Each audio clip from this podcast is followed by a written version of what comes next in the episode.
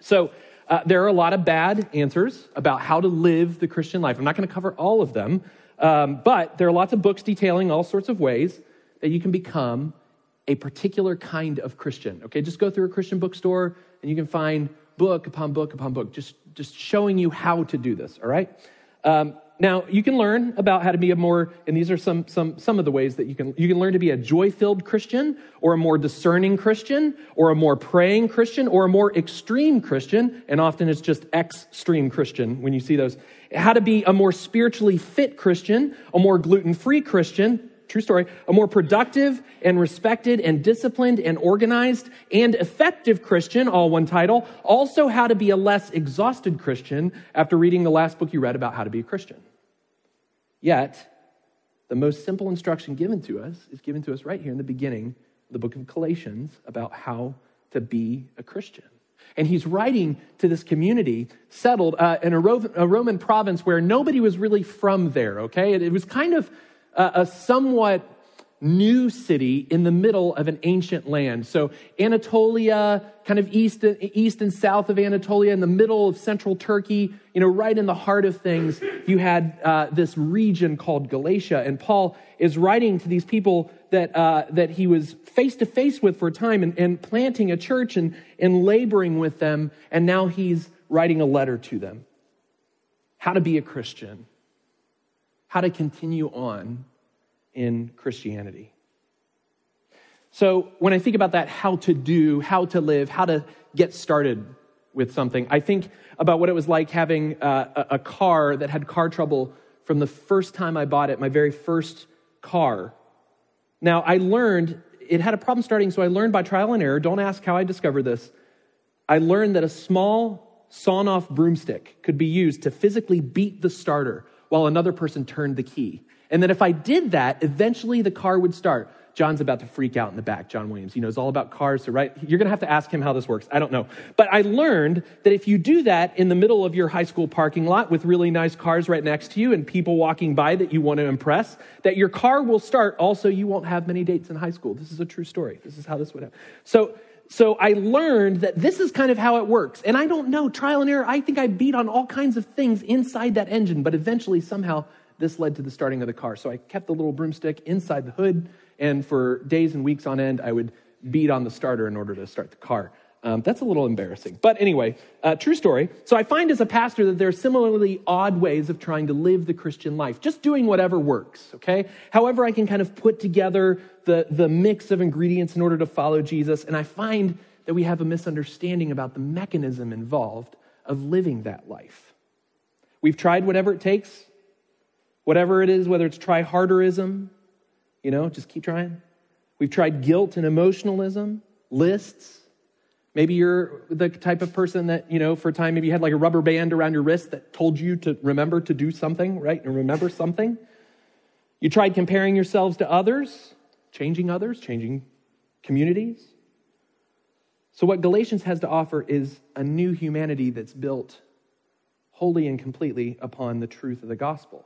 Think about that for a second. A new humanity built on the truth of the gospel. That in itself is a transformative truth that your humanity, who you are, how you live, what you think is important, how you interact with people, that it can be built, that it can be made resilient, that it can survive by being built on the gospel. So, we're going to spend time unpacking that throughout this series about what it looks like to be formed by the gospel into that new human being. But what I find, and the reason why when I read this text, I, I just the thing that first hits me is that there, there are a lot of people you meet with sore backs and sore shoulders who are attempting to carry the burden of being holy on their own shoulders, on their backs. That they can muscle up under the burden and make it, and make it work, and cover up their sin and mistakes, and find a way to be more holy. And yet, when I read this, something that I see that knocks me out is this Paul's first instruction. Now, first he says, I just want to give you kind of set the stage here. He says, Paul, an apostle, which really, by the way, if you understood the story of Paul's life and how he moves from one thing to the next, just that first line would be enough preaching for the day, and we'd just stop.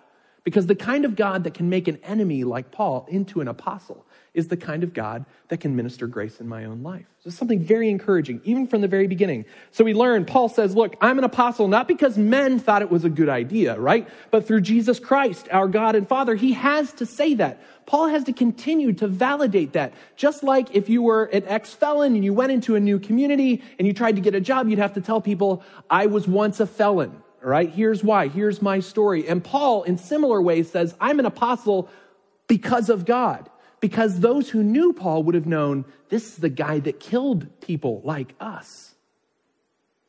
So when he says, I'm an apostle, he has to say, I'm an apostle by God. Not just because there are all kinds of people who are saying, Yeah, I'm an apostle too. We're all apostles, right? I mean, this was a common thing in that day and age, people claiming to be huge teachers and apostles. But because Paul knew his story was so utterly compelling, that he had to frame it in light of what God had done, because there's no other way this happens. And I just want to tell you as we dig into this, part of what we'll learn as we dig into Galatians is that you must be similarly impressed by the story of your own grace received from God. You can't get to healthy spiritually, you can't get to healthy as a Christian without similar amazement about the fact that God has brought you here. Okay? So, so he starts off saying that, and then he just gives this very simple instruction. He tells us something that we most need to know before he gets into, because you know, if you kind of scan down to verse six, man, he starts hitting hard immediately. So, what does Paul tell us so that he can then tell us what we need to know about how to live the gospel correctly? He first has to say this in verse three grace to you and peace from God our Father and the Lord Jesus Christ. God sends his love. And anyone, any preacher, any person that tries to tell you how to follow Jesus without first starting with the fact that God very deeply, powerfully loves his people and favors them is doing you wrong. Any process of trying to be a Christian, any process of trying to be a disciple, any Bible study that wants to tell you, now here's how you become a Christian, and doesn't build it based on the grace and peace you've received from God, you need to turn and run away. This is where Christianity begins grace and peace received from God. So the question is, what exactly does it mean to receive that grace and peace? What is that? So we use the word grace a lot. You know, we're going to sing later on Amazing Grace. We talk about grace in a way that, that, uh, that expresses uh, a, a, nobility of movement, right? Somebody has real grace when they move. Grace has never been used to describe my movements in any kind of way, but some of you may have experienced what that's like. So they're great. They have grace as they interact and as they move. But grace might also, you know, we, we tend to think of it as well, it's the thing that you do at dinner, you say grace. Well, what that means ultimately is we express that everything we have and everything we receive is by the favor and the goodness of God. This is what it means to have grace from God it is unmerited favor, unearned love from God. Unearned love. This is falling out of bed into joy and beauty that you didn't earn. And if you've been alive any period of time in this world and, and you have enough cognitive skills to put the pieces together, you recognize that that love is not normal. Even the most committed lovely couples. You look at them and you just, you want to be just like them. They're the most wonderful couple I've ever met, right? Like me and my wife. I mean, clearly, right? But other people too that you might know who have wonderful marriages and wonderful relationships or wonderful friendships. And you look and you say, how do they, how do they do it? Well, there's still a degree of merit that goes on in that relationship, no matter how beautiful it is. There's still a piece of that that says, here's why I'm here. There's something about you that makes me want to be here with you. But in Christ, this is different. Grace says, You are not the reason why I love you. Your merit is not the reason why I accept you, why I favor you. So when Paul says grace to you, he's immediately he's, he's immediately kind of clearing the scorecard. He's saying, You receive from God favor and it's nothing that you've done.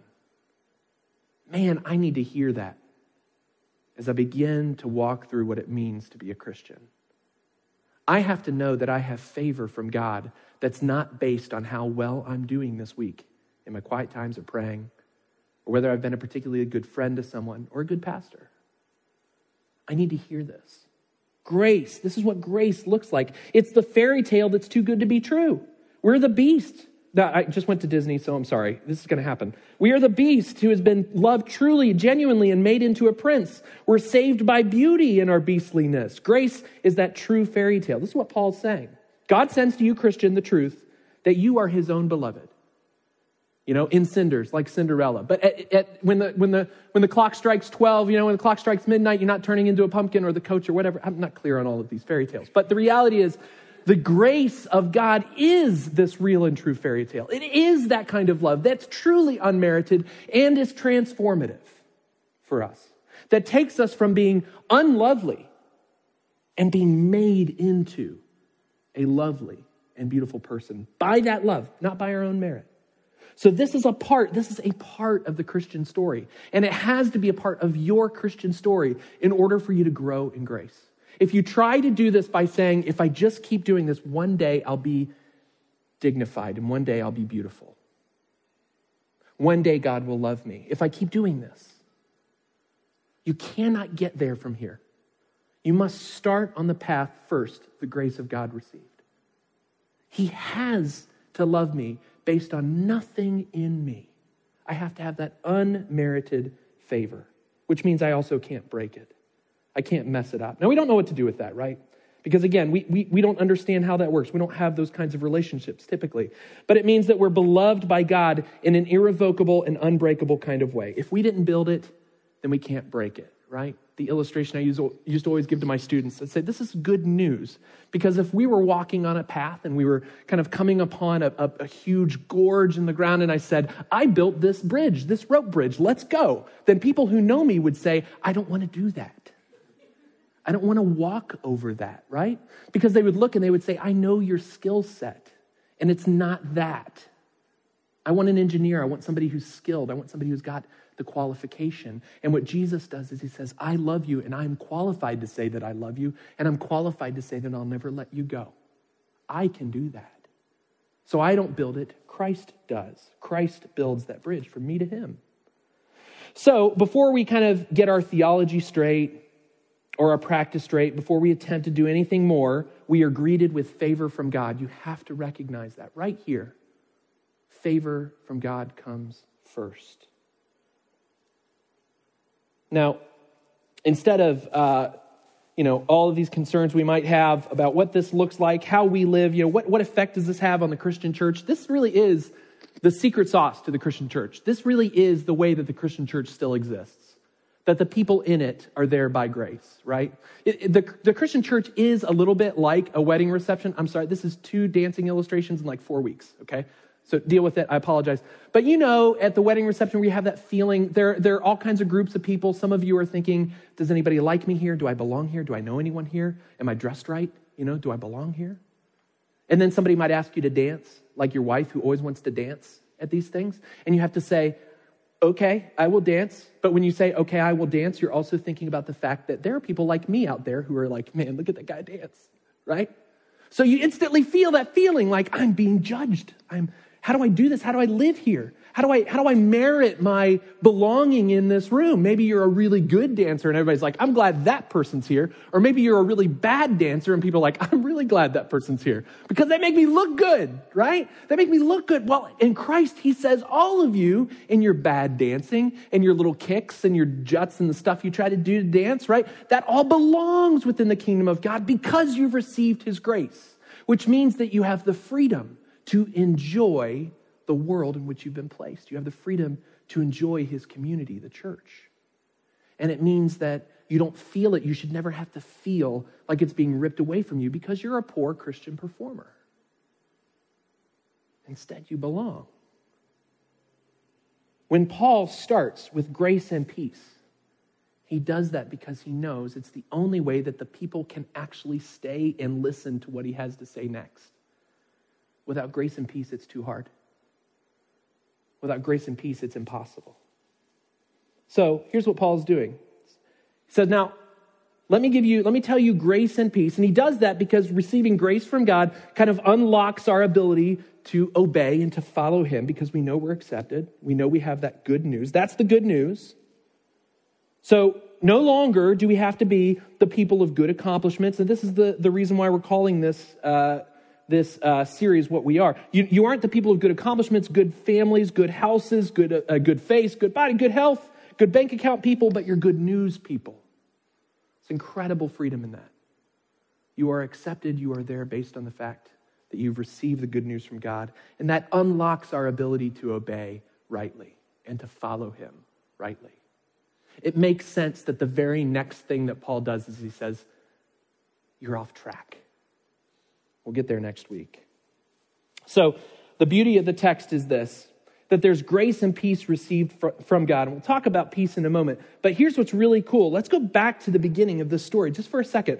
Paul the Apostle, he is the one that qualifies us. He's the one who says, Look, because of my life, I can tell you that you receive grace and peace from God. So he doesn't just say, Yeah, it's grace and peace. Sure, you should trust it. Go ahead and follow it. He says, Look at my life. I'm here. And we've received this incredible grace from God. It's the only reason I can be here. Therefore, you can be here. And then he talks in places like Second Corinthians uh, chapter 9, verse 8. Look at the, I mean, just look at the way he talks about the way grace changes things. He says, God is able to make all grace abound in you, so that having all sufficiency in all things at all times, you may abound in every good work. Think about that for a second. Here's how he describes grace having all sufficiency being all you need to be to belong. In all things, at all times, persevering no matter what happens, grace follows you. You may abound in every good work. Grace equips us, grace sends us out to live. Grace gives us good things to do and the ability to do it. You don't construct those things you live into those things. You don't create those things, you receive those things from God. So the anxiety about performance as a Christian is taken away. And the falseness, the fakiness of trying to act like you don't make the mistakes you make. And then running away from obedience because it's too hard. I can't, I can't follow Jesus because what if everybody finds out how much of a disaster I am? There's freedom to follow God, there's freedom to live differently, to receive His care because of the grace He gives us. Grace, grace is not the only thing we're sent here, we're also sent peace. Now, this is a category that we tend to read as, you know, serenity. Get peace. You know, be unafflicted, be unworried, be unbothered. One of my favorite uh, writers talks about when he was in a, a hotel room in, I think it was Tokyo. He's in a hotel room and there was a, a small kind of fire in the hotel, very small. And he was walking up to uh, a, a, little map on the back of the door that tells you, you know, where to go in, the, in, in case of a fire. He actually wanted to follow the evacuation plan. And he looks at it, and the instruction was when you are engulfed in flames, here's what you do, right? And there's a little bit of a translation issue, but his point was to say, if I am engulfed in flames, I'm not stopping to say, now, how do I get out of here? You know, let me just follow. If you are engulfed in flames, there's no option at that point. You're running, you're doing something, right? And his point was to, and, and his point and my point is to say that this is not the kind of peace that we receive here. This is not what peace looks like. All right? Peace is not pretending that you're not engulfed in flames. Peace is not being unafflicted. This kind of view of peace doesn't work in real life, you know? It, it, wouldn't have worked for the apostles either. If peace is just serenity and calm and no anxiety, then we don't need the gospel, right? You know, we need like essential oils and city planning. That's what we need, right? We don't need the gospel anymore. Well, we need one to three vacations a year and a healthy diet. But if peace means the absence of anxiety or grief, or wrestling through your own life with some kind of fear and trembling, then we better not read the prison epistles of Paul because he tells us, you know, if, if those things aren't allowed, if we aren't allowed to struggle, if we aren't allowed to walk through anxiety and fear. In the prison epistles, he tells us that he struggles with despair. Maybe we shouldn't read the Psalms where the author says maybe he'd be better off dead. Peace gives us a proper context for anxiety so that it doesn't grind us into dust. Peace isn't that ability to just sit there when you are engulfed in flames. Peace is the ability to know in whom you can trust and to trust his future for us. Peace in the scriptures is this really weird category that we don't really have great words for, but it means being made whole. When you're falling apart, peace means that something is going to put you back together. What Paul is saying is he's saying, I want you to have grace, love from God. He's saying, I also want you to have wholeness from God. I want you to have healing from God. I want you to be able to trust God. That's what peace looks like. Trusting God to make us whole, to make us flourish. Before we jump into Galatians, we have to know that God gives us both of these things grace and peace, love and wholeness. Ephesians 2, it's really an incredible statement here. Uh, he himself, Christ himself, is our peace, who has made us both one and has broken down in his flesh the dividing wall of hostility. So this is how Paul uses peace in Ephesians. He makes us both one by the giving of himself. He puts us back together by giving him, by giving him to us. We're made whole. 1 Thessalonians 5 Now may the God of peace himself sanctify you, make you whole. May his peace make you whole completely. May your whole spirit and body be kept blameless at the coming of the Lord Jesus Christ. Peace makes us back together again. If you are in a place, and all of us are in some way, shape, or form, all the time, but some of us feel it more acutely other times. If you are in that place where you feel like you are just, you are a yard sale, you know, if you've ever skied and people taught you ski, ski by someone, they've lost it, you know, they've got skis over here and equipment over here. It's like, wow, that's a real yard sale. If you are a yard sale at this point in your life, for one reason or another, the gospel encourages you by saying that God can take a person who is in pieces and put them back into one piece that God gives us the means to do that. And that through the belief in the gospel, he begins to do that. So we can't, we can't go anywhere in the gospel until we know that. He's telling us look, the, the path ahead is going to be rocky. And looking at our lives and being honest about where, where we are, maybe with Christ. But no matter how much it rips us apart in thinking about those things and examining our lives, God Himself can put us back together. There's a couple of brief ways I want you to apply this as we, as we kind of study this together, okay? If we become good news people, that means if we are so impressed, if we are so moved that the Spirit is so transformative to us that our primary identity is that we are people of the good news. If, if we grasp the gospel, and this is part of Paul's argument, then good news will be everywhere in your life. Good news people are not neutral factors, okay? We aren't people that you can like they can come or go, no impact, you know, zero impact on their world. We are looking for a footprint as Christians, not to, to be neutral in the way that we interact in the world. Where you live, where you work, where you go to school. If we are good news people, good news goes there. Those places are affected. Your neighbor, get this, your neighbor should be grateful that you live in their neighborhood. I think at the very basic level of the gospel, your neighbor should be grateful. Your coworkers should be grateful. Maybe they know the reason why you are who you are, maybe they don't. But they ought to be blessed by your presence there. Your kids and your family, your friends. We're not neutral as Christians, as people of the good news. So I, I want to just encourage you to do this. Start with a little bit of an audit. This time of year for audits, start with an audit.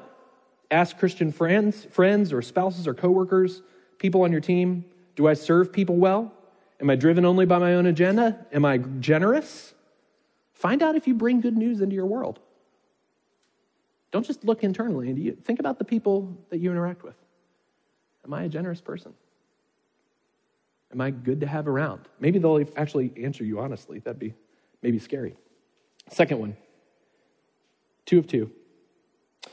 Good news people produce gracious followers of Jesus. People of the gospel, those people that follow them, that interact with them, that are transformed by them, they become gracious followers of Jesus, not of us. which means that uh, God's love and God's healing ought to be the thing that transforms people. They want to follow Jesus rather than being frazzled, desperate to please fans of yours. Now, you might run into this. You might have friends who've learned deeply from you, who want to, they want to be you, right? They want to be you. At least they want to be social media you, whatever that is, okay? But additionally, not just, not just kind of that world, but what about those of you, what about if you have kids? What about if you one day want to have kids? There's that temptation to make our kids into images of us. I want them to be me. You know, I want my kids to remind people of me. We've got to be driven toward helping them to be fans and followers of Jesus. And you know where that happens? It happens when your story is one of grace. When your story is grace, I've been changed by God. It's not me, it's Christ in me. It's part of the story that begins to make disciples. I want to say it this way, and this is where we'll stop this morning. If you want to understand, we're greeted with two things, all right, as we begin here God's love and God's healing. It is God who loves you, it's the work of God that makes you whole. This is where we have to begin. It is God who loves you, it is God who makes you whole through Christ. Let me pray for us. Heavenly Father,